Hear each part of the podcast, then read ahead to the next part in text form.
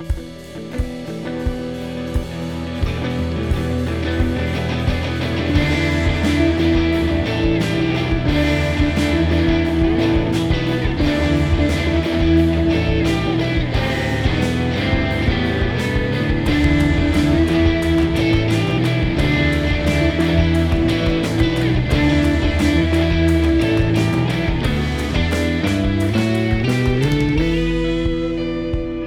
back to Us Without Them, everybody. Today we are talking about Leaf, and I am I'm ready to go, Stephen. I want to hear your theory right now. Yes. from, from last time. Okay. What what the heck are these leaves? No, I'm just kidding. We can start with the music because I always fine. jump a- I always jump ahead to, to the Mhm. lyrics. But we should start with the music. Okay, Um, so because there's a I'll- lot of cool stuff going on at the beginning of this, of this track. So there's something interesting about the transition from Tie Me Up Untie Me into the beginning of Leaf that is unique on this album, and that is that both songs are in the same key. So there should have a, be a feeling of of really natural, easy flow from one song to the next, and to some degree there is. The way that's accomplished is through some kind of interesting sounds, right? That are that It's are a re- reverse reverse guitar. yeah. Yeah. They they play the guitar and then they run it in in reverse to get that. There's that Beatles reference again. Yeah. so so there's some some neat um, studio trickery at play to create these interesting timbres Yep. uh, that that create an environment that really sets the tone for the beginning of the song. Yeah. Um, but the thing that makes it sound distinctly different than "Tie Me Up, Untie Me," even though we stay in the same key from one to the next, I think, is at the end of Tie Me Up, Untie Me" is this really intense. Um, like driving figure that goes from E to C natural to B natural down Yeah. to E. Mm. Yeah. And we talked about that Yeah, I'll, I'll, Yeah. I'll make the sounds. It's, Yeah. it's my mouth. at the end, at the end of the last Badly. episode, um, Right, we yeah. talked about how just how heavy and how intense that feels. Yeah. And as Yeah, yeah, soon yeah. as this track starts, uh, that C natural to B natural half step tension just disappears. So the, the, the C goes away as a note, and we lose that. And so actually, the then the, the sort of sonic palette of this song ends up landing still in E minor, but with with almost no half steps at all. It's all it's very open feeling. yeah. Oh. Oh yeah, so that's it- true. It, kind of takes the pressure off of where the last song ended. Yes. Yes. And you, yeah, I definitely hear that in the riff because the verses are just that riff, just a Mhm. riff being played Mhm. over and over and over again on repeat, and it does feel very kind of open. Um, Yeah. Like you say, and and dancey too, like the way that the Oddly. beat is. Yeah. It's it's like you're hearing dance music in the other room in a sense. Oh, that's yeah. a good way of putting it. Yeah. This is really cool. The past two tracks have had this nice, not the past two, the previous two to Tie Me Up Untie Me had this kind of nice, like, a moment of rest, especially 1979 has a moment of, like, reflection upon, you mm, know, at the end, the- right? Yeah, at the end of it. Specifically to reflect upon that line, but I heard somewhere there was a cure for useless eyes. Yeah. And then we get this nice kind of like lull moment of contemplation. And it's like we didn't get that at the end of Tie Me Up Untie Me, but we do at the beginning of Leaf. And so that, Yeah. for me anyway, creates a sense of movement that we really noticed last season. Yeah. And Yeah. is kind of continuing in this album in a sense too, in, in a more subtle way. And all I was going to say is that, um, you know, just to comment more on the danciness of the song, is that Yeah. uh, Rickie's beat before the verse starts is almost like a break beat. Mhm. Um, you know, a break beat being uh, like the kind of drum beat that like a hip hop artist would sample from like a soul song in the 70s where like there's a break in the song where you just hear the drums playing something. Um, you know, that's how rap beats were made back in the day and and what he's playing sounds like that. Sounds like one of these like kind of breakbeat sort of uh, sort of things. And and he, I mean, this is not the only place in the catalog where he where he does this, um, but it's like a really kind of like funky beat that Yeah. you know kind of gets you ready for the rest of the song. Yeah, and it's Mhm. interesting to con- contrast that with, say, the beginning of Torches Together, which has this like cheerleader, like pep rally Yes. beat to Dun, it. dun, Right. Um, dun, dun, yeah. to this one now, it just sets a different mood.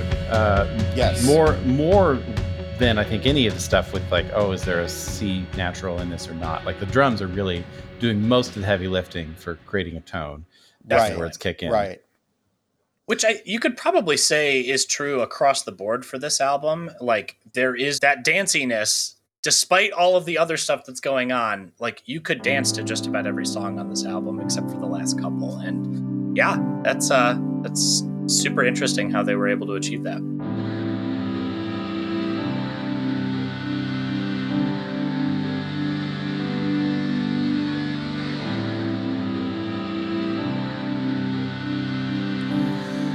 So, uh, to get into the first verse, Tony wants to read it, Yeah. I guess, and then I'm, I want to read something in response. Secret reference. Okay. If you fail to see a problem, which I find hard to believe, or if you're hanging from the branches licking honey from the leaves, you say the hopelessness of living and the childishness of suicide, but there's a call to love, my brother, that can never be destroyed. Yeah. So, in, interestingly, as a side note, there's there's some lyrical variation between what Aaron actually says on the recording versus what's printed in the liner notes for this. Yeah. I don't think it makes a big difference. He says if you're hanging on from branches rather than hanging on the branches, I think is what actually comes across the recording. And Mhm. then um, in the liner notes, it says, But there's a call to love my brother that can scarcely be denied, which Hmm. is a better rhyme, but but Yeah. maybe not as good a parallel. Um, the word destroyed is stronger there, I think. yes. Yeah. Yes. Yeah. But we can discuss the content after I read you a quote, which is the answer to my annoying punt last week of not refusing to talk about the leaves in and saying, okay, in the song Leaf, here's what's going on with licking these leaves. Yes. Uh, because we get it right again here at the beginning, right? It's Yep. it's Mhm. a weird image, and you get it two songs back to back. These two songs Yep. in the same key. There's already things that make them feel like a pair. Um, Mhm. this is, uh, of course, from Tolstoy's Confession from 1879. Of course. Thus says Leo There is an Eastern fable told long ago of a traveler overtaken on a plain by an enraged beast. Escaping from the beast, he gets into a dry well, but sees at the bottom of the well a dragon that has opened its jaws to swallow him. And the unfortunate man, not daring to climb out lest he should be destroyed by the enraged beast, and not daring to leap to the bottom of the well lest he should be eaten by the dragon, seizes a twig growing in a crack in the well and clings to it. His hands are growing weaker, and he feels he will soon have to resign himself to the destruction that awaits him above or below, but still he clings on. Then he sees that two mice, a black one and a white one, go regularly round and round the stem of the twig to which he is clinging and gnaw at it. And soon the twig itself will snap and he will fall into the dragon's jaws. The traveler sees this and knows that he will ne- inevitably perish, but while still hanging, he looks around, sees some drops of honey on the leaves of the twig, reaches them with his tongue and licks them. So I too clung to the twig of life, knowing that the dragon of death was inevitably awaiting me, ready to tear me to pieces, and I could not understand why I had fallen into such torment. I tried to lick the honey, which formerly consoled me, but the honey no longer gave me pleasure, and the white and black mice of day and night gnawed at the branch by which I hung. I saw the dragon clearly, and the honey no longer tasted sweet. I only saw the unescapable dragon and the mice, and I could not tear my gaze from them. This is not a fable, but the real unanswerable truth, intelligible to all. You've done it again. wow. Yeah. So, Uh, okay. so there's this funny fable uh, that he says isn't a fable um, in in Tolstoy, and and this is where he he lays the whole story out, but he uses it as a recurring theme throughout the book as the predicament of life that people are in. That Mm. basically, um, you know, you're going to die if you go back. You're going to die inevitably because you run out of time if you just go forward. And so all you have is this moment of hanging desperately on to this flimsy thing being gnawed at by mice. and the only pleasure you have is a couple drops of honey on that leaf. Well, oh, man. Okay. So that frames what Aaron's thinking about in these couple of songs. Yeah, yeah. Yeah. I, I mean, so there there certainly is so that, you know, we've talked a little bit about existentialism Mhm. before, right? That's a very existential image, right? This idea essentially that like life does not have any inherent meaning, right? All we can do is give, you know, that life, you know, later 20th century atheistic existentialists will talk about the absurdity, right? The concept of the absurd that like it's when we're confronted with this meaninglessness, all we can do essentially is laugh, right? I mean, we talked a little bit about this with Vonnegut, um, but also like famously Albert Camus or, or someone like Yeah. that. And Yeah. Yeah. and there's there's uh, kind of a similarity, I think, in Tolstoy's image in that it's like this utterly hopeless situation yeah. essentially and and you know in some ways it's almost it's almost more pessimistic even than someone like Camus which is saying something uh I think um you know because even in the myth of Sisyphus right which uh is a book by Camus where Mm, he's mhm. he's interpreting uh, this Greek myth about Sisyphus, who's condemned to roll a rock up a hill and then only to have it roll back down.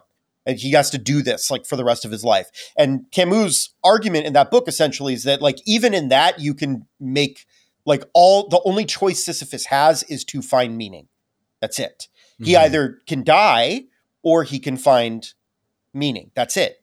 Right. And but like Tolstoy's I mean the meaning here, the the few drops of honey are right.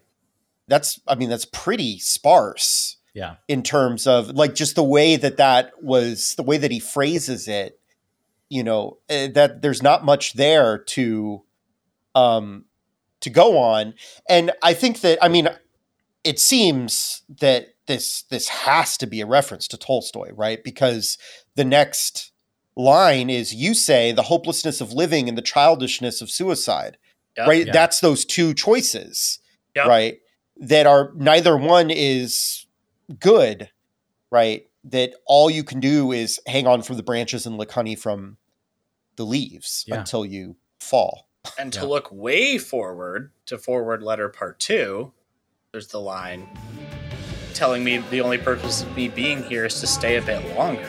Like Mhm. just to keep on clinging on to that branch. That's, right yeah Yeah. Wow. Hmm. Hmm. Well, and there's, I mean, fast, yeah, fa- fast forwarding even farther, I've got the sound in my head. Um, the, the honey's still sweet on my tongue. What? Mhm. What song is that? Is that in Brother Sister? Yeah, uh, nice and blue part two. I'm fairly certain.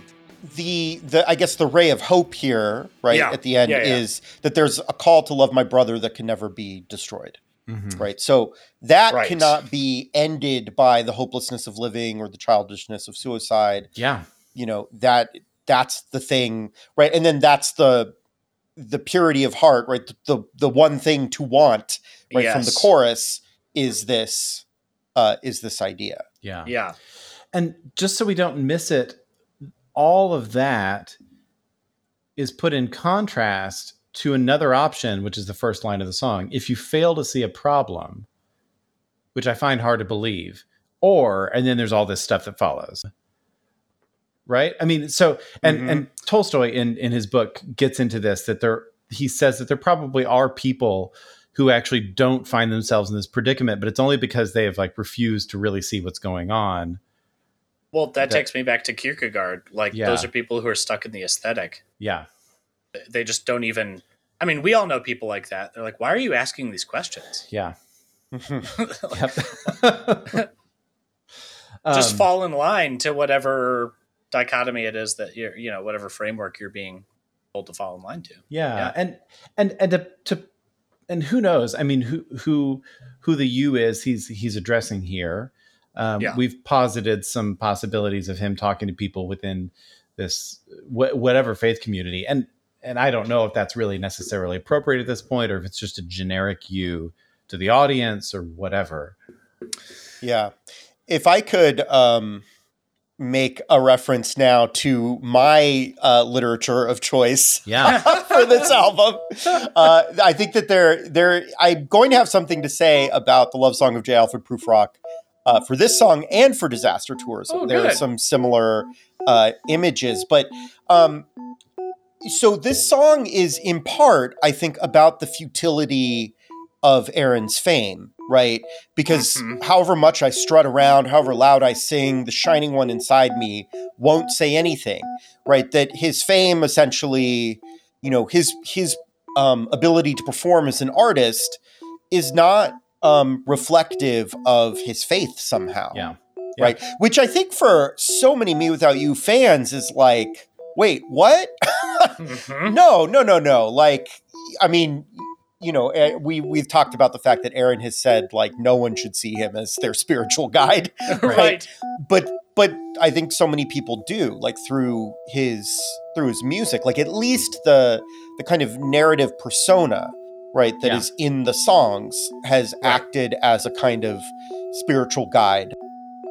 But you know, but he's saying here that it's not um that essentially that is meaningless and it just it reminds me of these lines in the beginning of the love song of J. Alfred Prufrock um, where in between, uh, you know, he I'm going to save the the discussion of of the city and this yellow fog that is coming, you know, rubbing through the the streets because I think that that is going to work uh, very I well it. for disaster tourism. But there's these two stanzas um, that are quite famous actually from uh, from this poem.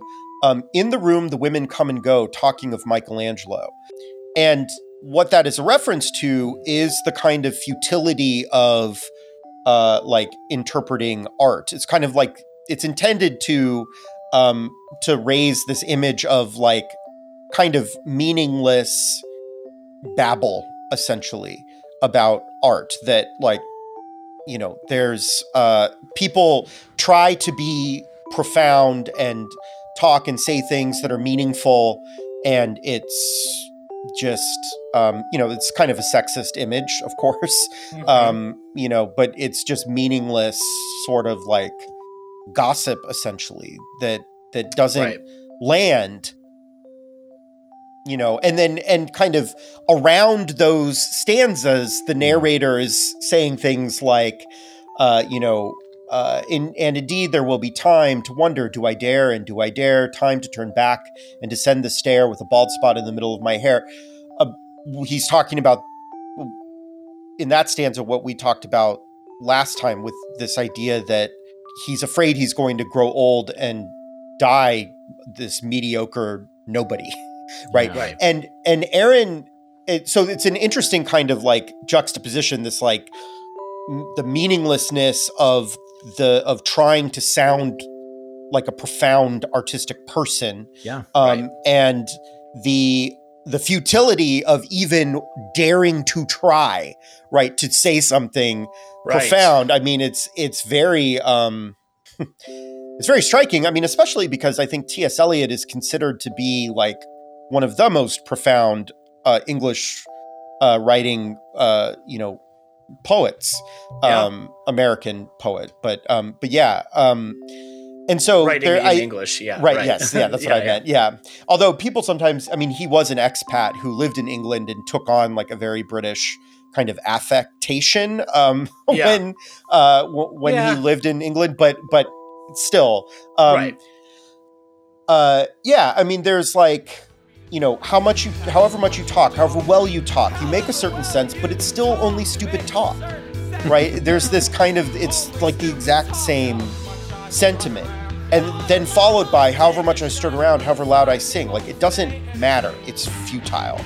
But i think the difference is that you know the narrator of of the love song of j alfred prufrock is concerned about this deeply right? He doesn't want to die immediate you know having had this mediocre existence aaron seems to only be concerned about that one thing Mhm. right Yeah. the shining one inside me saying something, right? That that his life be reflective not of some kind of like artistic profundity, but of uh, loving his brother, which Mm. I think is a very sweet and nice and humble uh, sentiment. Yeah, he's almost being torn apart by that. Like the I mean, his day job is strutting mm-hmm. around, Yeah. singing loudly, talking stupidly in his own eyes, and Yeah. he just wants to go to that simple, soft, sweet, humble thing. Yeah.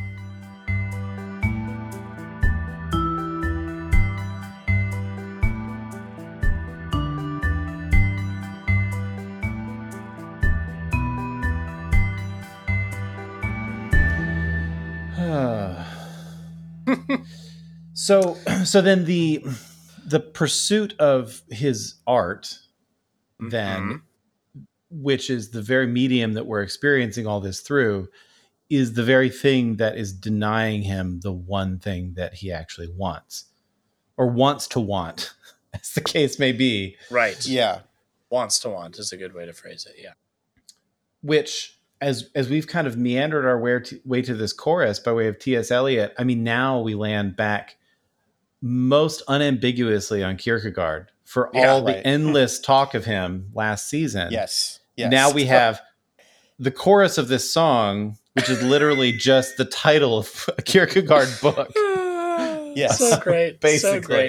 great. Yep. Um, Well, another example of the distorted lyrics, which to me, given where the trajectory of where our conversation is going, Yeah. just seems to be piling more onto this possibly self talk, possibly calling out to a higher power.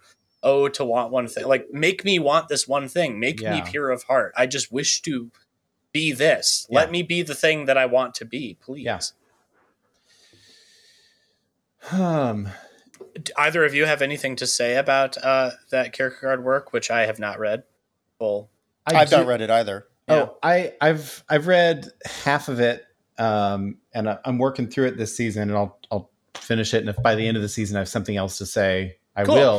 Um, I can say something really simple now from the first half of the book, which is uh, what the one thing is. That's pretty significant. I mean, so okay, so the to, to frame all this, this is a, a book by Soren Kierkegaard called "Purity of Heart is to Will One Thing." So the way that that gets translated in English is will versus want, which is what Aaron uses in these lyrics. I don't think that distinction needs to be split hairs over for our purposes. I think want probably just sounds better to say into a microphone. But uh, in in the book itself, Kierkegaard is perfectly clear what the one thing is, which purity of heart leads you to will, uh, which is, in Kierkegaard's words, the good. I don't know how far that gets us down the road. I mean, philosophy has always had an interest in in defining what the good is.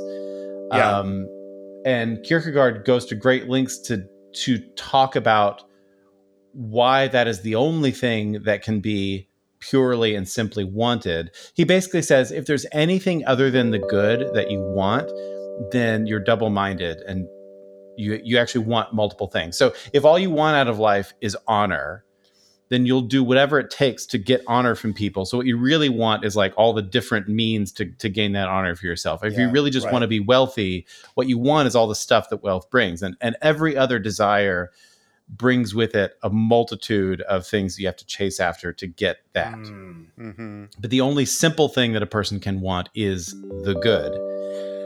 And so, I- I- as so far as I've read, the the most beautiful image that he gives of it, I can share here.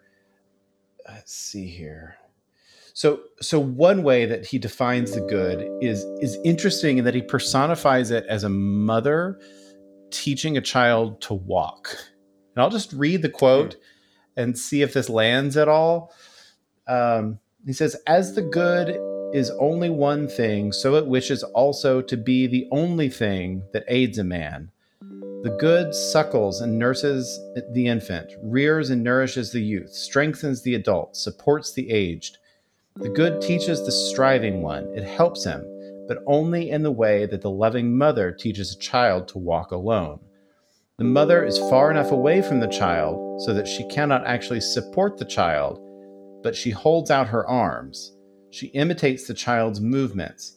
If it totters, she swiftly bends as if she would seize it, so the child believes that it is not walking alone. Hmm.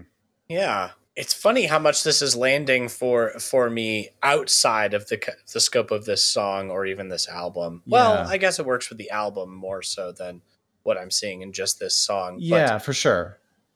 working towards the good. I I I, I kind of am getting his general conceit here, in that if that's all you're seeking. The other good things that would come if you were seeking wealth or if you were seeking honor or whatever else it hmm seeking good, you will actually obtain many of those other things, but you don't really care because all you're seeking is the good. But you're it. I may be mishearing that, but Sure. No, I I think that's fair. Um, in other places, he talks about how seeking seeking the good for the sake of of material rewards means you actually wanted the material rewards, not the good, or seeking Yeah. the good because you want to avoid punishment isn't actually seeking the good because exactly that's just the opposite of it's like avoiding punishment is seeking some kind of pleasure in yeah. in place of it. right, right. Um, But Yeah. but my my distinction is by seeking the good, those things may co- come along your way. It, it's Sure. kind of like Yeah. well, know, I, and, and go ahead, Joel. Yeah. Oh. I was just gonna I, I was gonna break some bad news to Nick because I know how much he hates Immanuel Kant, but oh, this is a very Kantian understanding of the good Mhm. and ethics, yep. Yep. which which Kierkegaard does have. I mean, you know, Kierkegaard's view of religion is is you know intended to reject Kant's view, Right. but Kierkegaard doesn't really reject. I mean, some Kierkegaard expert might disagree with me, but to my mind, Kierkegaard doesn't really reject Kant's understanding of of the ethical, right? Which concerns the willing of the good. So Right. for Kant, it's a sim. You know, Kant is much more specific about what the highest good is. The highest good for Kant is the moral law, right? Right. So, uh, you know, you have to whatever you do, it has to be uh, universalized as a good. So it can't be good in one context and not good in another. right. So you can never. That's why you can never lie on Kant's view. And the second is that you can never use another person as a means to an end. So you you can only treat people as an end in themselves. Never. So you so slavery, for example, is not not ethically sound right. according to Kant. Um, you know, and and Kant. I, I'm not saying Kierkegaard has that specific view of no, no. But I good, appreciate but- the but he context, but he also uh but he seems to agree with Kant that you can only will the good for the sake of the good itself. right. You can never pursue the good for any external reason, including reward. So this is where Kant's view of religion comes in. You Mm. know, people think that you know a religious person is good because they want to go to heaven. Well, that can't be the reason that you or they wouldn't go. pursue the good.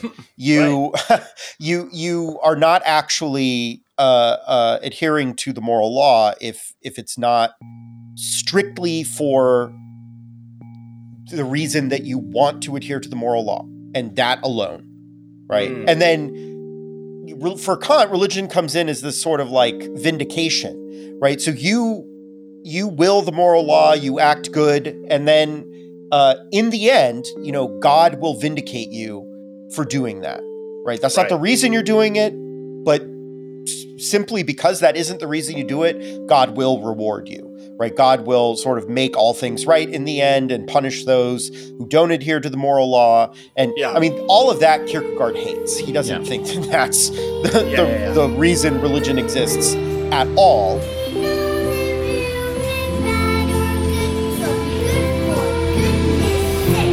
But at least on the ethical level, uh, Kierkegaard and and Kant seem to be sort of in in agreement there, right? Just to kind of like add that little extra philosophical explanation, I guess. And if Yeah. I, if I can keep keep that train going, um, Please. all the way back to uh, to the Gospel of Matthew, I'm going to read just a, a passage from the Sermon on the Mount. This is in Matthew chapter six.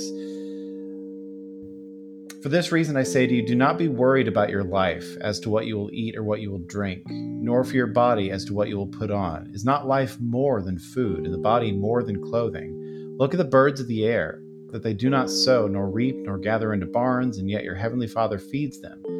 Are you not much more worthy than they? And who of you, by being worried, can add a single hour to his life? And why are you worried about clothing? Observe how the lilies of the field grow. They do not toil, nor do they spin. Yet I say to you that not even Solomon in all his glory clothed himself like one of these. But if God so clothes the grass of the field, which is alive today and tomorrow is thrown into the furnace, will he not much more clothe you? You have little faith. Do not worry then, saying, What will we eat, or what we will what will we drink? What will we wear for clothing? For the Gentiles eagerly seek all these things, for your heavenly Father knows that you need all these things. But seek first his kingdom and his righteousness, and all these things will be added to you. So do not worry about tomorrow, for tomorrow care for itself. Each day has enough trouble of its own. Hmm. Yeah. I read that uh, focusing especially on um, seek first his kingdom and his righteousness, and all these things will be added to you. It's relevant to the conversation here, but also um, Mhm. Kierkegaard has an entire other uh, discourse. One of his what he called up upbuilding discourses, basically written sermons, because he had certainly was not going to be allowed in a church to speak from the pulpit. Um, uh, he he has an entire no. he has an entire discourse uh, called "The Lilies of the Field and the Birds of the Air" or something like that. It's Hmm. it's a really fascinating little book. Uh, I don't have it in front of me right now to quote from, but he gets into this thing in that book. I remember um, about seeking first the kingdom of God obsessively. I mean, like he'll he gives a whole litany of things that you could be trying to do or wanting or seeking, and he says, "No, stop it. Just seek seek the kingdom of God. That is all that matters." Then to mm-hmm. me, that I hear that echoing in the back of him saying that you should only will one thing, which is the good. Like I think for Kierkegaard, probably all that mm-hmm. is is tied up together. And maybe by the time I get to the end of this discourse, I'll he may come back around to that anyway. Yeah. Yeah, I love it. That's a lot for a really simple chorus, but but it's so on the nose as a yeah, reference it to is. this It, work. it really is. He yeah. invited us to do it. Yeah. Like honestly. Yes. Aaron was asking.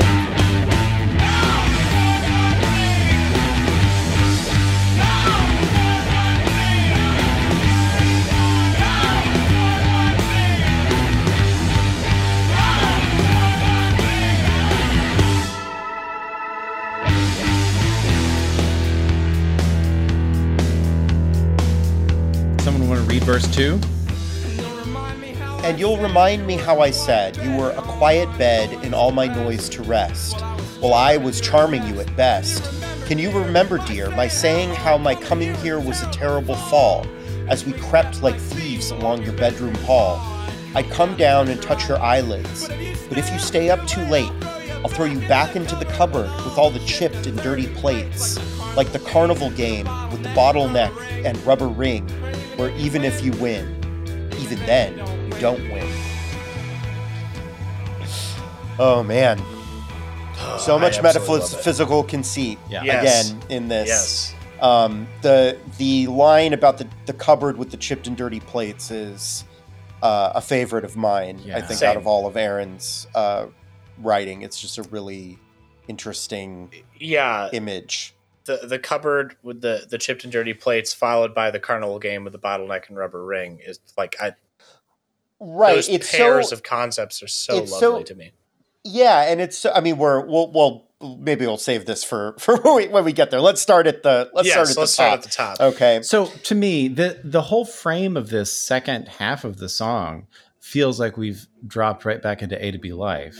Exactly. Yes. Yes. Hundred percent. Exactly. hmm Like when when you think of it in those terms, it's it's startling how much these lyrics could easily be from anywhere on that album. Yeah. Totally. They're just really well written. And not that they weren't well written on A to B Life, but it just fits with the metaphysical They're- conceit that he. Yes, yes. There's there's a high, a, a, a, maybe a slightly higher level of sophistication Yes. in the use of metaphor, but the content in terms of like what this is, who this is addressing. yeah, it's almost Yeah, a yeah. retelling uh, of the "I never said that I was brave" second. You know that long tirade, like if you'll unlatch the window. mm-hmm. Um, yes, yes, Segments. yes. Right. But just the line, you'll remind me how I said you were a quiet bed and all my noise to rest. It just sounds so good. hmm I mean, yes. well, oh man. it just it lulls you in. Well, and, and it makes it it m- hit harder afterwards. The response, "Well, I was charming you at best." Like Yeah, yeah. I didn't exactly. mean it. um, Yeah.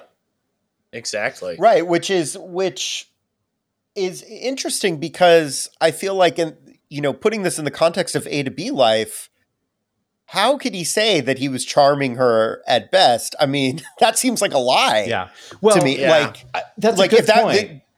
yeah, like like Mhm. maybe m- so that's it's a lie if we read it as you know he was all he was doing was trying to charm her right that that like maybe she understood all these or like other kinds of motives or something I, th- I think the thing that makes it intelligible as a true statement is that it follows immediately after purity of heart is to want one thing. Mm. We've just heard him Mm. say that. And so now the actual image of what what he's recalling having said to her is you were a quiet bed in all my noise to rest. And, and it's an interesting kind of breaking up of the phrase. Like you you were a quiet bed in which I could rest because my life was surrounded by all this noise. So if if purity of heart is to want one thing and if wanting anything other than the good is actually not wanting one thing ah yeah then okay she could not possibly be that quiet bed and all his noise because she is another thing that isn't the good. Right. Mhm. Yeah, interesting. Hmm. Yeah, well, and like we talked about consistently throughout the A to B Life season, uh, the conceit of that album is, you know, how how reliable was he as a narrator? So, Yeah. kind of to your point, Stephen, I take this as a little more honest Mm-hmm. because of the honesty of you know doubting the direction his life is going in the first half of the song and all of the previous songs frankly but then yes following that chorus oh to want one thing oh the purity of heart that leads us into like this is a little more accurate retelling i don't i'm not necessarily saying it's a retelling of the same night Sure. but it's conjuring up very similar images as we crept like thieves along your bedroom hall.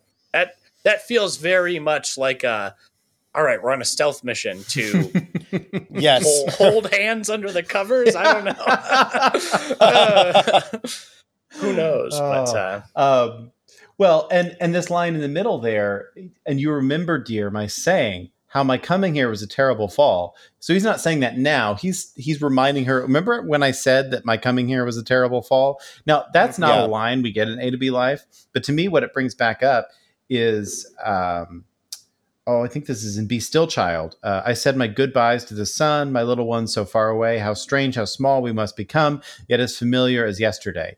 Now, nothing in those literal words talks about a fall, but it, it, in the last season, I mentioned uh, I, I drug Dante into this somehow and talked about the sort of like different circles of the medieval imagination of the universe and how saying Yeah. goodbye to the sun put one at a lower position down closer in the sublunar sphere. Or I don't know what gibberish I was talking about, but that I think about that line here. Um, yeah, yeah, absolutely.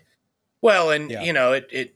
Anytime I hear the word fall, I think of um, Paradise Lost. Sure. course. So that's you know, there's a little bit to that too. You know, almost the anti-hero that is the that is Satan Mhm. and Right. and is Lucifer in that in that uh, epic poem. Yeah. Yeah. In any case, I mean, like it it speaks to the kind of unstable dynamic of this relationship Yes. that by coming to here wherever this hall is they're creeping down there's a terrible fall like and him saying that out loud like all that i mean we're we're right back into the headspace of that, Mhm. album and how how messy all that is well, Well, yeah. I mean, I think there's so much in all of so, so many of the tracks on A to B, B Life that that are the sentiments are simply summarized by this idea. My coming here was a terrible fall. Yeah. right? Yes. You- I mean, you could point to any number of moments on A to B Life that seem to at least suggest yes. that Yeah. idea. Well, and that's a great callback to the sophistication of this. Like he's saying in a line in a song what it took him an album Yeah. to say. In, in a sense, or Yeah. or an entire Yeah. song to say at least, Mhm. which Mhm. is just like I had this feeling of a terrible fall. And that's backed up by, you know, Thieves conjures up stealth to me, but it also conjures up doing something wrong, Sure. doing something against the good, Yeah, right? yeah. So that's right. further contributing to that f- Yeah. terrible fall image. Well, and what a what a line out of this playbook. hmm I'd come down and touch your eyelids. Like, I mean, just Yes. that. There's, there's, Right there's out of so there. much Right out of it. this language about the, the specific physical details of the human face. Yes. Yep. Yep. Yep. Right back yeah, to and it. that right, and that that too is like such a strong callback to A to B life because I mean we talked about the face, yeah. right? Mhm. Um, you know, her in Right the ghost she in the ghost she's hiding behind her eyelids. Yeah. Um, there's uh, uh, well, silencer. It's more it's him right wanting a kiss below above his cheek but below his eyes. Yes. You know, there's um, yeah, there's so many references to that. Yeah. But trace um, of dark red that used to be my face. Yeah, we, Right, we- the yeah. intimacy with the face Yep. imagery is on full display here again. So then it takes this really interesting turn, right? Mhm. But if you stay up too late, I'll throw you back into the cupboard with all the chipped and dirty plates, like the carnival game with the bottleneck and rubber ring, where even if you win, even then you don't win. Yeah. So I, yeah, I, I was thinking, I was trying to figure out this image so long today. I Yeah. was spending so much time me too. just so i mean one of the things that makes it complex and interesting is that it is a simile stacked on top of a metaphor uh-huh. right so the i'll throw you back into the cupboard with all the chipped and dirty plates is metaphorical language Mhm. Yes. and then he uses a simile i'll do that like the carnival I'm game it's like this, wait yeah. hold on like wait i don't understand the chipped and dirty plates image No. So- and now you're throwing Keep- this keep moving. carnival game Exactly. I mean, I, I understand. So the carnival game makes sense to me, right? Where even if you win, even then you don't win. Like I took my daughter to th- our county fair uh, last summer. It was her first time going to do a fair, and so I went and played. You know, one of those games. I think I was throwing darts at a balloon or something like that. And the thing is, is that like it is. I, I've never really done those kinds of games before. You know, Mhm. and it's expensive. You you give it like you know 10 bucks or something you get five darts but the thing is like you can win one of the big prizes like pretty easily if you spend enough money Mhm. and that's the whole where even if you win then you Even you then- don't actually win you know so i won her some like you know pink unicorn that she she still loves so i, I was happy to spend the $20 right. but it cost me twenty dollars. I could have gone and bought spent twenty dollars at a, a toy store and bought her the exact same thing. Right? It's like you're not actually winning; you're just buying the toy essentially. Yeah. right. Like, right. You know. Um, so so I get this idea that like this Now- feeling of when when if you're not just focused on this one thing, it may feel like you are getting what you want but you are actually not getting what you want. I mean, that's kind of Kant's point and Kierkegaard's point, I, I think, Yeah. right? Um, with the pursuit of the good is that like only the actual pursuit of the good and nothing else can bring you the happiness, the win, Yeah. in other words, Mhm. that you're looking for. Right. But that doesn't help explain the chip, the cupboard of chipped and dirty plates. Well, so let me add another layer of complexity to the bottleneck and rubber ring game because that game in particular is one that's a classic example of being rigged. yeah, sure. So even if you can't actually make the rubber ring go around the bottleneck, exactly what you just said, Joel, like do you really win? Like, okay, cool, you got a stick of gum or like a, a finger mm, trap or Yeah, something right. like that, you know, Yeah, unless you want the big right, thing. Right. But yeah, so I'm throwing you. So the way I've always parsed this, especially today, you know, listen to the song like 20 times in a row. It's literally like if you're ever putting dishes away really quickly, and if you have your perfect setup where like the bowls stack together just so and the plates stack together just so, it's uh, they're chipped and dirty, uh, they're chipped anyway because of all the times you failed at making them stack just so, right? But when things actually line up effective, I'm just parsing this in the physical state. Okay. right Yeah, now. no, Like, that's fine. Yeah. even- No, I think that's But- but- helpful to get that far. yes. Yeah, yes, yeah, 'cause yeah, no, I that have does- had trouble. Like, what the heck am I supposed to get out of this, even physically, before we parse the Right. metaphor at all? Yeah, and yeah, so I get I, I could see that with the chipping, but that still that doesn't explain the dirtiness. And it also doesn't explain this as a like a kind of consequence of staying up too late. Exactly. Like what does staying up too late have to do with being thrown into the cupboard with all the chips and dirty plates? Like well, and? I, I don't want to. I don't want to take it there, but we kind of have to, given the first half of this verse. Like, yeah. whatever they were doing, going down her bedroom hall. There's Yeah. a there's a presupposition there a little bit of, and again, the intimacy of touching your eyelids. If only you did that for just a few minutes, but if you're staying up till you know three in the morning, the way teenagers do, that's Sure, taking sure. it even. That's taking it a bridge too far, perhaps for the, the Okay. pres- Yeah. presupposition of Sure. this song. Maybe. And well, and and the eyelids versus Uh huh. any other part of the face implies that her eyes are closed. So Right. maybe Yeah. he's like kissing her goodnight on the eyelids or something. Right. But if but if she is not satisfied with that and decides to stay up longer, then we spin out into all the guilt of everything. Because those lines are back to back with each other. Yeah, Mhm. I think you. Yeah, I think you're right. I think you do have to read it somehow in the context of a feeling of guilt because of whatever staying up too late implies. Yeah.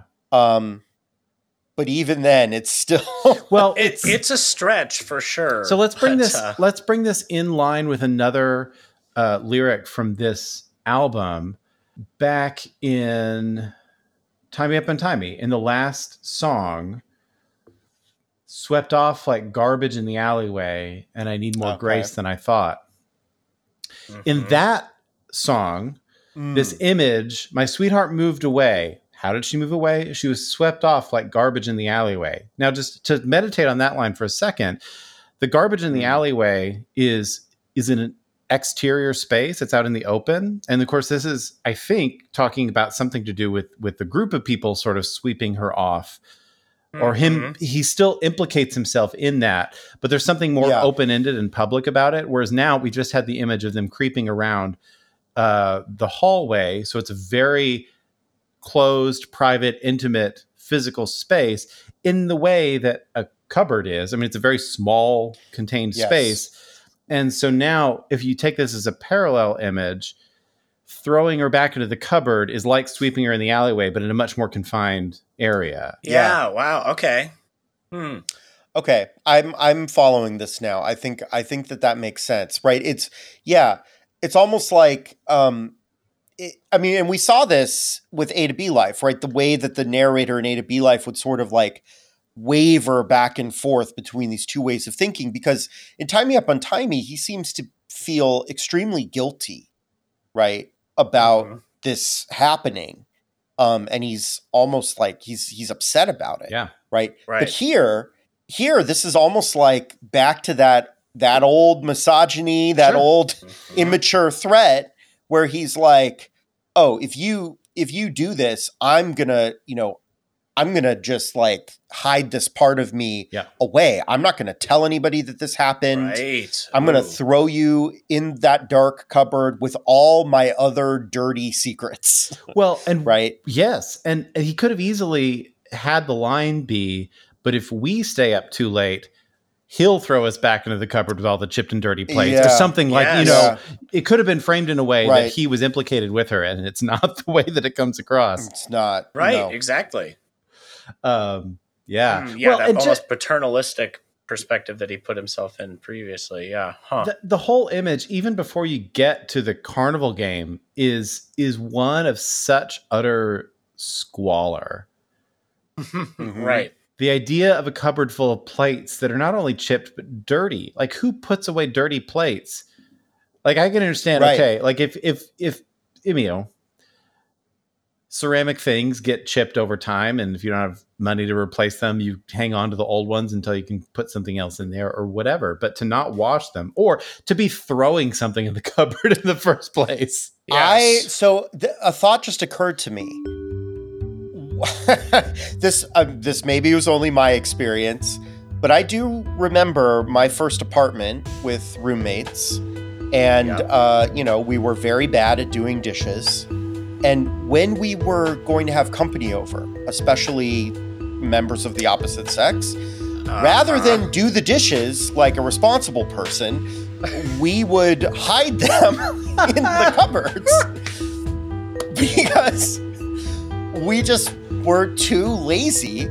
And so there's there's like this um you could read this almost as if like there's this implied third party right that's coming to the house right Yeah. so he's that that kind of furders the idea that this is something he's threatening to hide right from other people Mhm. right? I'm like like one does when they don't have time to clean up after themselves and they're going to uh you know just hide those chipped and dirty pla- I mean cuz yeah, now that I mean when I think about it I'm like who has chipped and dirty plates? Well, when you're 20 living with three other dudes, you yeah, know, yeah. you have chipped and dirty students. plates. Well, Yeah. and that's it's so funny that that's where your mind went, Joel, because right when Steven said, "Who puts away dirty plates?" I thought anyone who lives in a punk house, like Yeah. Right. like yes. all my friends who lived in punk houses, like did not Right. care about that, or some. I think everyone individually did, but no one cared enough to do it for the collective good. Um, so Yeah. yeah, it's it's just the squall. You know, I can now smell like nicotine stained wallpaper and like Yeah. the smell of a dirty sink filled dish. Yeah, or uh, uh, Yeah. dirty dish filled sink. Filled yeah, sink, right? Yeah. Yeah. yeah, that's. Mm. Well, without solving the riddle of how these two images work together exactly, I, just by points of comparison, I, I appreciate this this shape shifting image in the same way that I do the one in Torches Together about uh, the lampshade and then the turning back and forth, and how there's just this like Mm, You're like a door on your hinges, right? yeah, you're just moving into it, and what Yeah. the U is in the image shifts like mid sentence, and you don't even get a chance to breathe yeah, yeah. before it happens. Right. You know, in that way, that fluidity between the lines, I almost wonder like, are we spending too much time trying to figure out the riddle when, like, when you just let it wash over you, it, it kind of makes sense until you think a little too hard about it, if Right. that, if that Well, makes sense?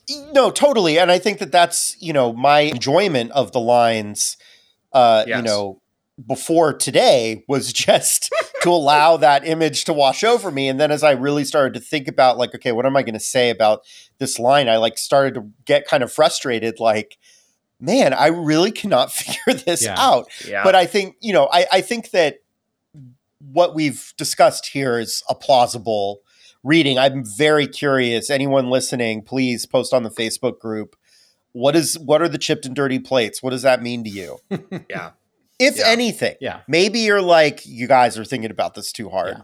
Yeah. Um, which is ba- I mean, that's the that's the podcast. So Sure. like Yeah. that's not ever gonna stop. Well, also, that then Yeah. you guys are thinking about this too hard. That's the Yeah, tagline. that's the subtitle of this podcast.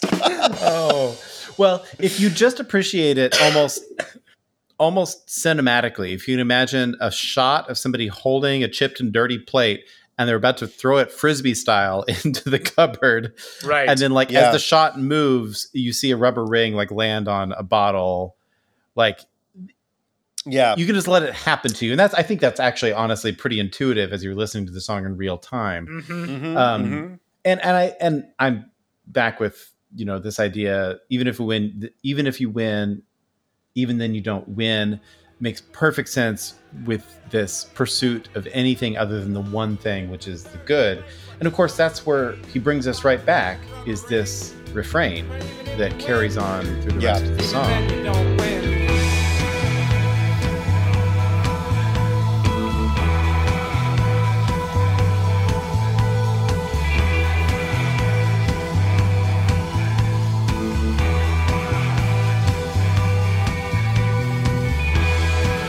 um I'm curious, did you all, when you first started listening to this song, did you hear him singing at the end of this track? I heard vocalization, but if I to be completely honest, until today, Yeah. I thought it was just Aaron going. I Yeah. had no idea he was saying anything until today, Yeah. reading the lyrics for, to prepare for this episode. Yeah. Same. Really? So just today? Because for me, it wasn't today, but it was a long time. I mean, I listened to this album for for a while, and I think it was at a show. It may not have even been like on the tour for this album. Maybe a few years down the Mm. road, just because I saw him walk up to the mic and start singing at the end of the song, and and just ah, it it brought the focal point of attention onto his mouth and then i thought oh he's singing something and then it, it was just this epiphany that this phrase all i want is to want one thing was what he kept singing over and over again. I think the the music that plays at the ending of this song is so compelling that it it does something that almost no music can do. Now psychologically speaking when you're listening to any kind of recorded sound as soon as a human voice enters the soundscape our minds go immediately to it because we're just hardwired to be interested in other people like ourselves. And so like we really want to Right. know what is that voice doing there and somehow they managed to make music interesting enough at the end of this track that there is a human voice that it is entirely possible to miss. Um, and then once you hear it you always hear it. It's always there. Um, but this line has become really significant to me. Uh, I've mentioned this before that that um, I've found myself in, in settings sometimes in churches where uh, I feel out of place as, as people are singing, and this is one of those lines that that I come back around to, and I just can Mm. sing endlessly uh, and feel sort of like I'm recentering myself in a way that feels authentic. oh, that's lovely. Yeah, really. Yeah. In- interesting uh, factoid because I just had to think about this Yeah. because every time they play Leaf, I find it. I I love the song live, but I always find it odd because you know, thinking back to the first few times I heard this album, this was not what like. I just wanted to get to disaster tourism because that's such a catchy song. yeah, So Yeah. like I feel like my teenage self was doing myself a disservice to this song, but uh, according to Setlist FM, they have played it 129 times. Uh, wow. yeah, compared to in a sweater poorly knit was 434. Uh, and Okay. wow, that's like so much more than the next highest, which is January se- 1979 at 322. Wow. But anyway, before I go down a but that's an admirable showing for this song in their it, it really is totally. It, it really is for sure. here's my question because we've got through all the the words of this song is is there any connection between the first half of it and the second half of it right it's split with this chorus that doesn't repeat oh to want one thing purity of heart is to want one thing then there's this whole section that sounds like a to b life what connection I is think- there to the beginning Yeah, So yeah, I- yeah. I, I think that there is, insofar as, so a, a couple ways to think about it, I think. One is, uh, you know, the stuff that he is strutting around singing about Yep. is what is reflected in the second half of the song, Hmm. Yes. Mhm. right? Because this, you know, he wrote this song when they were likely touring and playing A to B Life yeah right? So all of that strutting around, singing about this broken ended relationship, right? Mhm. The sh- the shining one inside him was not saying anything through that, Yeah. which is in- an interesting. You know, if we read it that way, that's an interesting point of reflection, right? Because the piety of A to B life, right, or this kind of like perhaps self righteousness that we talked Right. about, right, really comes through.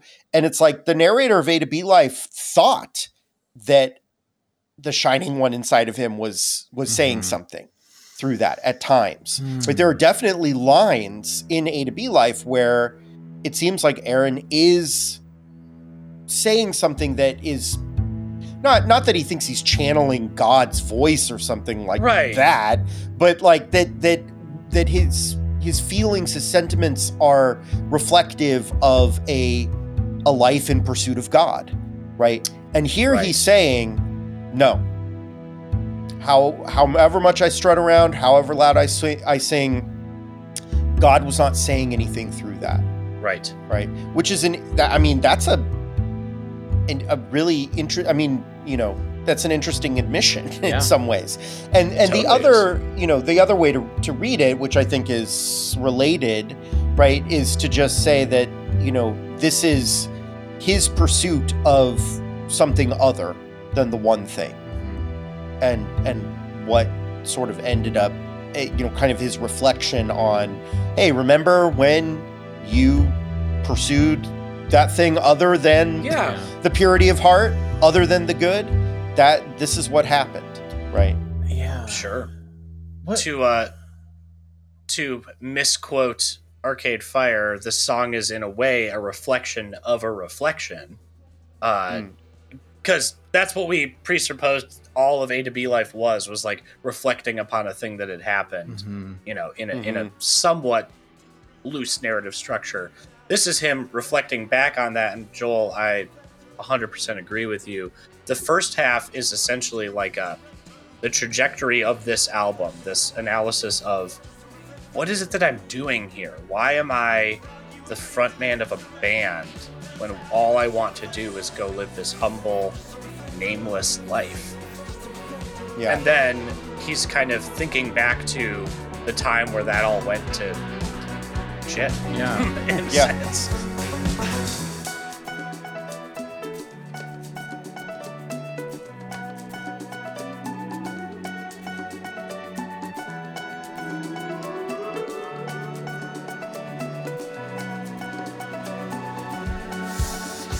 What if I'm staring at this and, and thinking this for the first time. What if the first half of the song is addressed to the same person? I mean, what if this is this girlfriend, presumably real world Mm. human being Amanda? If you fail to see If a you problem, if you and then now Yeah. frame the whole thing if if it's in her voice. Now, granted, set aside the, the Leo Tolstoy reference, which I think is inescapable, with licking honey from leaves.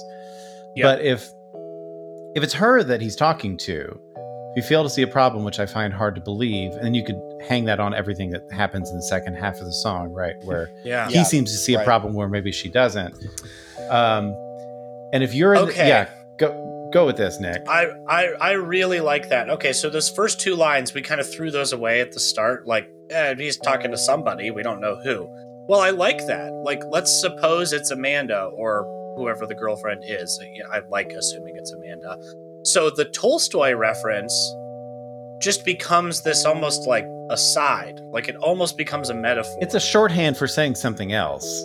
Exactly. What that is saying about her, or, well, is it is it saying something about her or about kind of the collective you hanging onto a Well, relationship? let's let's just say let's say it's about her. I mean, so if you her if if she's hanging from the branches, licking honey from the leaves, that's just a shorthand for saying if you're in this impossible place in life where you can't go back, you can't go forward.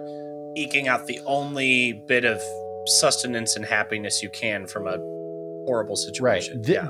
Because then there's a quote, and the quote doesn't line up with like the collective you out there in the No. audience, the hopelessness of living and the childishness of suicide. It, that's not a normal thing you expect a mass of people to all feel and then say Correct. together. Um, Yeah. so, so, I'm but if she's that. hanging from this branch, licking honey from the leaves, saying the hopelessness of living, and you can read that as like she's just describing her own situation, or whoever speaking could be describing their own situation. But if it's her specifically speaking to him specifically, put this in right side by side with other lines like it's the devil i suppose but it doesn't matter much to me. Like these sort of dismissive things that that he reports her saying to him.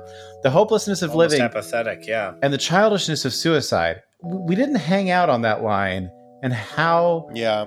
grotesque and mm-hmm. unexpected it is. Yeah Well, and that's Yeah. why I think you're absolutely right that the Leo Tolstoy reference is correct because that is the dichotomy he's setting up in that quote, right? Like, well, why am I here? But also, I don't want to go fall into the dragon's right maw. right Yeah. but but why would you describe that as childish i mean that that's like Well, that's why I see your reading of the you as as Amanda Yeah. as likely because she kind of called him a child Right. throughout the entirety of A to B life. Yeah. But but then also And he's the one fixated on suicide in uh, many of the other tracks of this album. well in this album he is, but in A to B life it's it's only by the slightest like implication which Nick you brought out in the song Silencer, which I had never Yeah, heard in right, that song right. before. But if we pull this this one back into to that conversation, then it's like she sees something that he doesn't actually let out of the bag completely on that album and she's Right. mocking him for it. yeah. yeah. Oh man. Oh man. oh. Mm. We were mean to her last season and we're getting mean again. But no, it's I I see it as that he was. Uh, yeah, us. yeah, but it just Yeah, it, right, right. I- it puts a lot more pointed Mm. feeling on the first half of this song that it's all part of one continuing conversation. Juxtapose that with the tone of how he's saying these words and the tone of the music though that's really interesting Yeah. the pointed like this is a softer half of the song Yeah. you know in a sense hmm but that's a hor- that's a horrendous line Yeah. you know the the Yeah. longer i stare at it Yeah. yeah, So so two two thoughts about that. One is a little far flung, but it's the closest I could get to making sense of of that phrase, the childishness of suicide. Because because suicide is a is a recurring theme in Tolstoy's confession. You know, I this I think this ties into that, but the the idea of it being childish is just is just bizarre. while childishness is a harsh term for suicide, it, it's lacking in compassion anyway. A term I do hear often associated with suicide is selfish. It's a selfish way out. You're not Yeah. you're not doing the work to you know because suicide impacts not just you right It- every single person it's it's like uh pick up sticks you know you you pick up one and all the others are impacted and so in a sense i liked what you said just a moment ago stephen of she's seeing something that he can't even fully admit yet yeah. in their relationship like she's seeing a, almost a suicidal tendency yeah. Um in him And a childishness to the to the way he's handling all of it. yes Yeah. when all he wanted was a pepsi Here- this is going to be lifted out of any sort of context. Briefly, this is this is one one statement out of Tolstoy's book. He says, "Were it not so terrible, it would be ludicrous with what pride and self-satisfaction we, like children, pull the watch to pieces, take out the spring, make a toy of it, and are then surprised that the watch does not go." Yeah. Hmm. in that context, he's not specifically talking about ending one's life. He's talking about all manner of, I guess, deconstruction that people do in trying to figure Right. out what their life is all about. Right.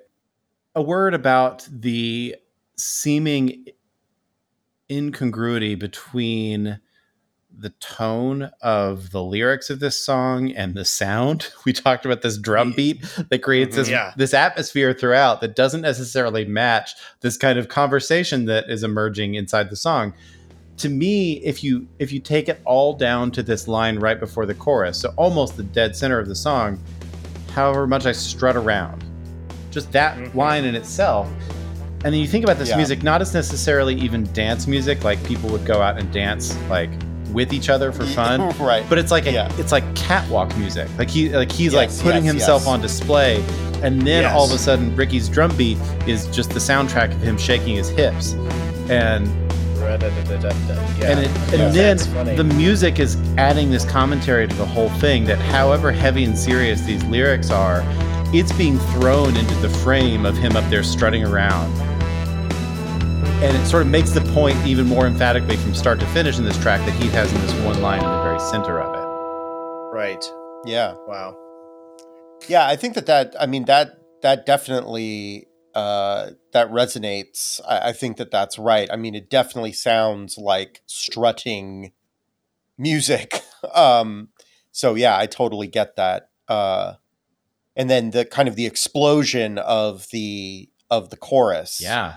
Um, That yeah, it's really yeah, it's really interesting. Well, and he's yeah, he's, one oh go ahead. he's almost like disarmed the power of the chorus that's about to come because the Yeah. music breaks out of this strutting beat. It gets intense and impassioned, and he's shouting this line, Oh, to want one thing. Right after he said the line, However loud I sing, the shining one Yeah, inside me won't yeah, say right. anything. right. Yeah. That is true. Oh man, yeah, that's so interesting.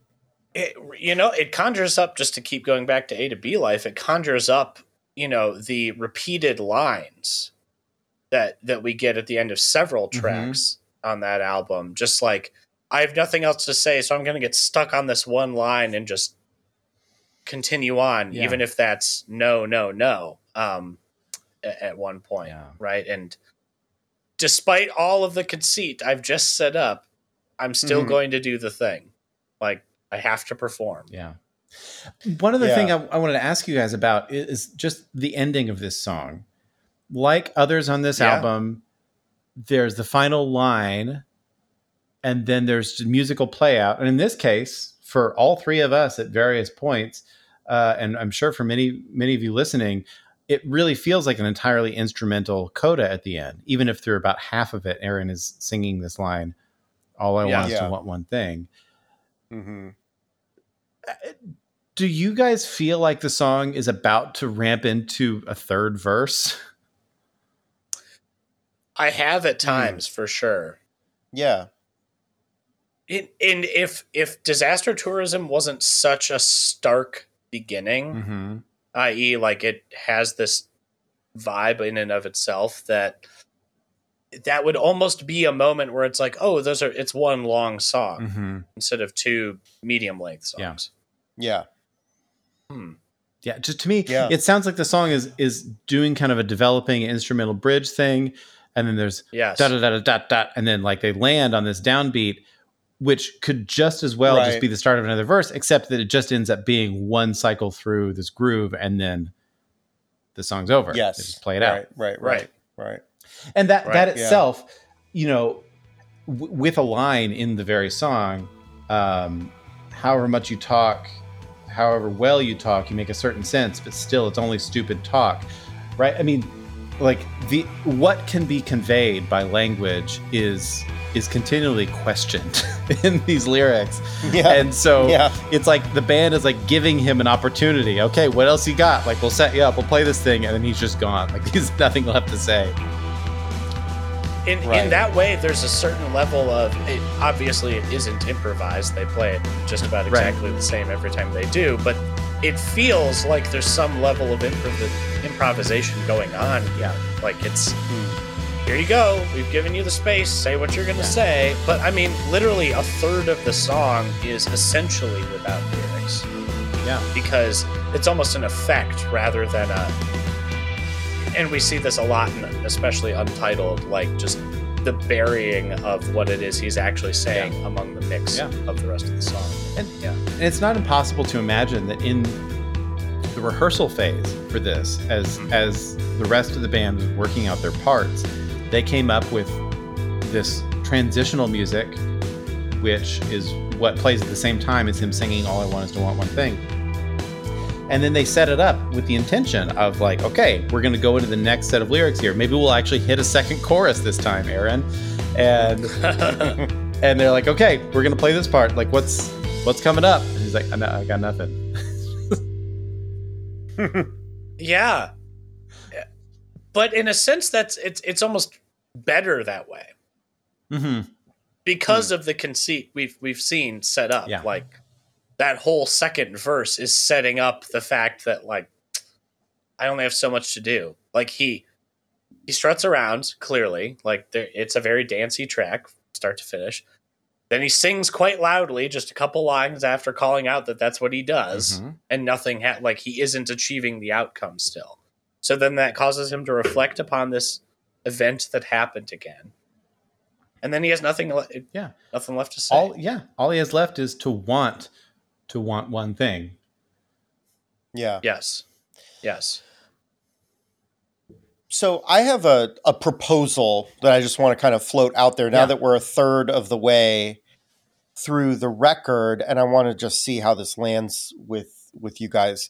Um, it seems to me so. You know, Stephen, at the beginning, uh, I I can't remember which episode it was, but you you kind of made this point that like, okay, A to B Life is a breakup album about a, a relationship with a girl, Yeah. and that that Catch for Us the Foxes is a breakup album about a, the relationship, his relationship with the church. Yeah. and I do think that that still that still holds. I'm wondering though, a kind of as especially with these last two songs, but but I think the first two songs could fit this too. It almost feels like there's a kind of like philosophical, ethical argument or dialogue that's being developed as well in the album Yeah. that um that the narrator or Aaron or however we want to talk about it uh, is is trying to like come up with this kind of coherent ethic that is more sophisticated than whatever he had in A to B life, right? Which Mhm. you know we I mean we talked about the contrast between the aesthetic and the ethical life, right? The and and you know I'm kind of throwing the term around ethical, I guess more loosely here, right? Eh, if I'm if I'm going to be a good academic, I should square this with how we were talking about the ethical Yeah. Yeah, in the yeah. previous season, right? Which is different, right? In the previous in in in A to B life, when we're talking about B, right, the and the ethical life, what Kierkegaard is talking about in that book, right, is um is marriage, Yeah. right? Is to to be ethical is to uh, you know be a contributing member of society, essentially, right? Um, and uh, and and to take the you know to, to will the good is to to take the good and the bad together. I mean, that's something that we've actually not talked about yet, right? We're, we at the end of um, of that text, right, of either or, uh, Kierkegaard says that the that the the deficiency of the aesthetic, right, is that it just isn't concerned with good and bad, right, or good and evil Right. And the ethical is not willing only the good but to it's the ability to to hold good and bad together and then make the ethical choice right to to will the good right Yeah. um and i mean i'm i we're opening a whole can i'm not saying kierkegaard has to be like consistent like, through all his writing No, sure. philosophers are almost never consistent through all their writing Well, and he hedged his bets by having having pseudonyms for half of it, and so he can always say, "Well, that wasn't yes. me Ugh. saying that." right it was johannes de silentio or whatever um, uh, but but the I, I'd be curious, Stephen, to hear more about like as you as you read uh, more of this other text where he's talking about the good, talking about the good. If he ever goes back to that idea, right, Right. that the willing of the good is this like recognition of uh, you know taking the good and the bad together and then choosing the good. Yeah. right. It can't just be like a, a straightforward. I'm gonna, you know, because only ever choosing good or you know it's almost as though like that's just a kind of a straightforward pursuit of pleasure or something like that Yeah. you know the aesthetic is just like yeah anyway I'll keep you posted as it goes. I mean, the one thing that I've observed so far Please. on that front is that part of willing only the one thing, which is the good, includes wanting to be punished when you do something wrong, as opposed to wanting to get caught. No, so let me let me say that again. He said, if you if you only will the one thing, then when you do something wrong, you desire to get the just reward for doing that wrong thing. Whereas if you want will several things, then what you want is to not get caught. yeah But right to will the one good thing, you you desire what is coming to you. justice Yeah. yeah okay yeah so yeah so it'll be interesting i mean you know when we talk next time about disaster tourism i think that there's you know it's almost as though uh, aaron's trip to amsterdam right provides this occasion for ethical further ethical reflection right where he's continuing to work out this yeah. um, this ethic, uh, you know that he's trying to uh, yeah just figure out i guess for himself Yeah. mm-hmm. yeah Well, join us next right. time. Yeah. Disaster tourism. see ya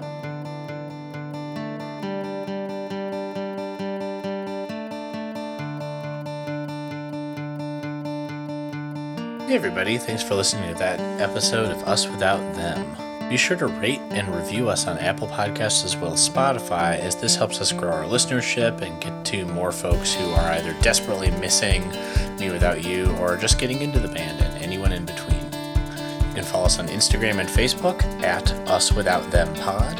And be sure to join the Facebook group Us Without Them Podcast, where we keep the conversation going all the time.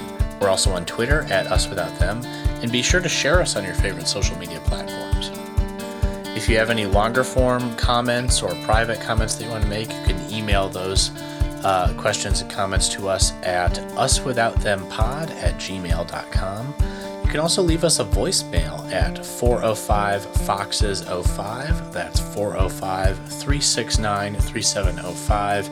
And you may hear your voice on a future episode of the podcast. You can also visit our website, uswithoutthempod.com, uh, where we'll have episode descriptions, blog posts, and show notes. We'll also have links to references such as other music and books that we talk about throughout the podcast. Bye, and see you next time, where we'll find out why she carries a candle at midday.